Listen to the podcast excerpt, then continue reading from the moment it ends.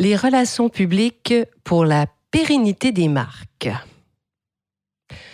Bonjour et bienvenue à ce 99e épisode du balado du podcast Not a PR School.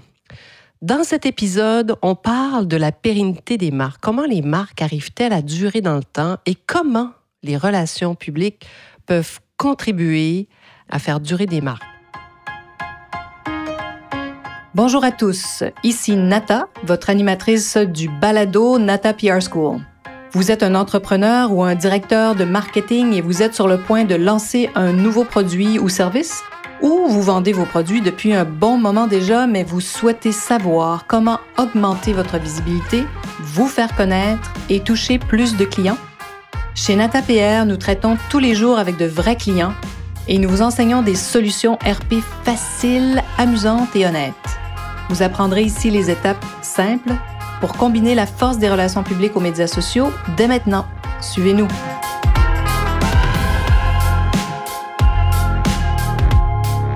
Il nous arrive souvent d'être consultés par des entreprises, des dirigeants, euh, des marques hein, finalement, qui ont eu des, de grands succès souvent, bien avant l'arrivée d'Internet, mais qui ont peu communiqué et raconté leur histoire. Et vous seriez étonné, hein, des grands succès des marques superbes, euh, que je trouve fabuleuses souvent, qui ont parfois 20 ans, 30 ans, voire 40 ans d'existence, sinon plus. C'est vraiment étonnant. Et souvent, ils ont, c'est ça, ils ont continué de, grandir au fait de faire croître leur vente comme ça. Et plusieurs d'entre elles n'ont même jamais communiqué, mais jamais utilisé un communiqué de leur vie, donc connaissent pas la force des relations publiques. Alors, quand est-ce qu'elles viennent vers nous, ces marques? Ben, elles viennent vers nous quand il y a des compétiteurs qui sont en train de prendre euh, de l'espace tablette. Ça, c'est la première raison.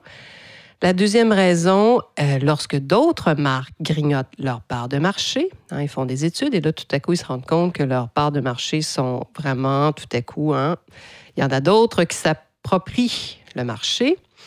Et il y a tout à coup une nouvelle marque, bien plus récente, plus nouvelle, et qui est davantage connue du grand public. Hein. Même si eux, ça fait très longtemps qu'ils sont là, 30 ans, 40 ans, tout à coup, il y en a une qui arrive, vraiment connue du grand public. Voilà. Donc ça, c'est les trois principales raisons. La première, ben, tout à coup, une nouvelle marque est en train de prendre de l'espace tablette. Deuxième, cette fameuse nouvelle marque, une autre nouvelle marque, peut-être grignote leur part de marché. Troisième raison, la nouvelle marque, bien que plus récente, est plus connue hein, du grand public. Donc, c'est vraiment ces raisons-là. Et donc, euh, ces marques euh, qui ont connu beaucoup de succès euh, avant, disons, Internet, sans réel service de marketing, qu'est-ce qu'elles font? Elles vont tout à coup recruter pour avoir un expert à l'interne, hein, un directeur du marketing, très souvent, qui va souvent en plus leur recommander de retenir les services d'agence pour la publicité et d'une autre agence pour les relations publiques. Parce que, bon, on a beau créer son département de marketing à l'interne, s'il y a un directeur de marketing et un assistant, ben malheureusement, c'est pas beaucoup. Alors souvent, eux vont recommander en plus, hein, donc d'augmenter leur budget publicitaire pour travailler avec des agences. Ben, comme vous vous en doutez, euh, ça, devient des investissements considérables.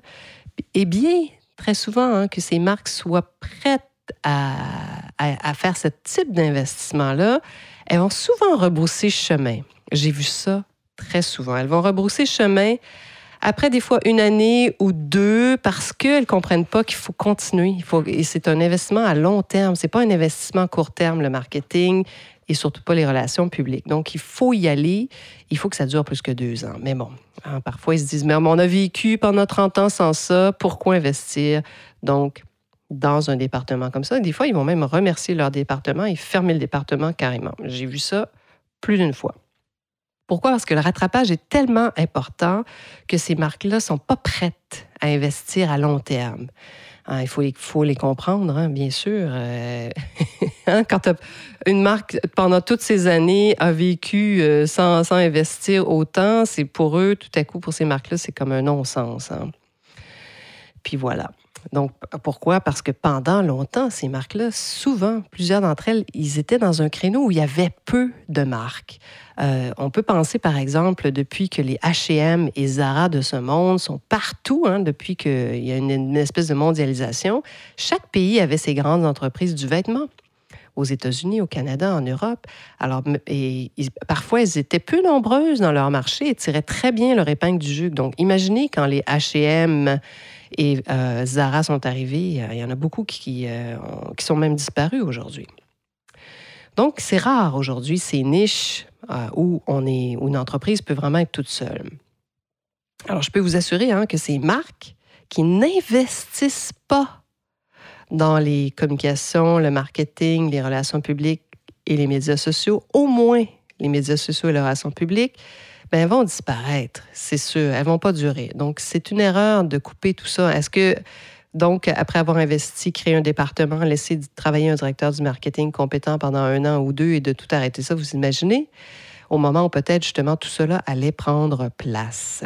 Donc, voilà. Et vous allez disparaître, les amis. Donc, n'ayez pas peur d'investir, comme on dit, dans vos ventes. Investissez dans votre entreprise. Et les relations publiques, ben, c'est un outil par excellence pour vraiment vous aider à assurer la pérennité de votre marque. Qu'est-ce que ça fait? C'est parce qu'on fait parler de vous. Vous êtes présent, on vous rend visible. Donc, ça vous permet, c'est très différent de la pub, je le dis tout le temps, les relations publiques, ça remplace pas la publicité. Il faut faire de la pub aussi, bien sûr. Mais ces deux outils, quand on les combine bien et aux médias sociaux, qui peuvent vraiment vous donner des résultats, vous assurer une pérennité. C'est ce dont on parle hein, dans ce podcast, les relations publiques pour la pérennité, parce qu'on vous garde visible, on vous fait durer dans le temps. Donc, intégrer les communications à votre plan marketing, ça devient vital, tout simplement. Quand je parle de communication, je parle de relations publiques. Euh, comme dirait mon partenaire et associé David, encore faut-il que les marques aient un plan de marketing. Quelle est la base? Mais vous seriez étonné. Il y a beaucoup d'entreprises qui n'ont pas vraiment de plan précis. Alors voilà, donc les relations publiques vous permettent de garder ce lien privilégié que vous avez avec vos clients actuels et bien sûr d'aller séduire les plus jeunes, ceux qui ne vous connaissent pas encore. Parce que s'ils ne vous voient pas nulle part, vous ne communiquez pas, bon, vous n'êtes pas présent sur les médias sociaux, mais vous êtes mal, c'est mal barré, comme on dit. Ça va pas très bien. Vous m'avez certainement entendu parler dans d'autres podcasts, si vous êtes un, un, de nos fidèles euh, auditeurs, que je remercie d'ailleurs en passant il y a, euh, vous m'avez entendu donc parler des grandes marques de luxe, les fameuses euh, unstoppable, comme on dit en, chinois, comme on dit en anglais, les, les celles qui on, on a l'impression qu'on ne peut pas les arrêter, elles sont inarrêtables. les unstoppable, hein, les grandes, les Gucci, les Burberry, les Dior, les Saint-Laurent, euh, les Chanel, les Balmain, hein, ces grandes entreprises qui réussissent à briller puis qui se réinventent souvent, ben, elles ont toutes, bien sûr, un plan de relations publiques qu'elles adaptent au fil des ans pour demeurer visibles. C'est sûr que les marques ont des collections, donc elles ont un prétexte pour communiquer. Elles sont souvent dans la nouveauté. Hein. J'ai parlé de les relations publiques et de la nouveauté de cette stratégie dans un autre podcast. Je vous invite à aller écouter ce, podcast. Alors voilà. Donc un podcast un peu plus court, mais tellement euh, important, je trouve, comment on peut utiliser les relations publiques pour durer dans le temps, pour la pérennité. Alors, j'espère bien sûr que cette petite pause de relations publiques vous a plu et vous inspire. Inscrivez-vous toujours sur nos listes. Hein, bien sûr, il y aura des formations gratuites. Il y en a tout le temps. On a une formation aussi. Il y en a une prochaine qu'on va annoncer qui s'en vient. Alors, soyez dans nos listes pour être informés et recevoir nos infolettes. Et voilà. Et j'espère bien sûr que vous serez des nôtres la semaine prochaine.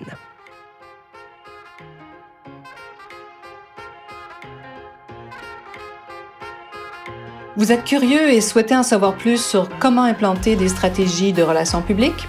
Rendez-vous sur natapierre.com et inscrivez-vous sur notre liste. Vous recevrez le modèle NataPR pour créer une campagne RP réussie. Et si vous souhaitez devenir client, contactez-nous à nata.natapierre.com. Nous attendons vos commentaires. À la semaine prochaine!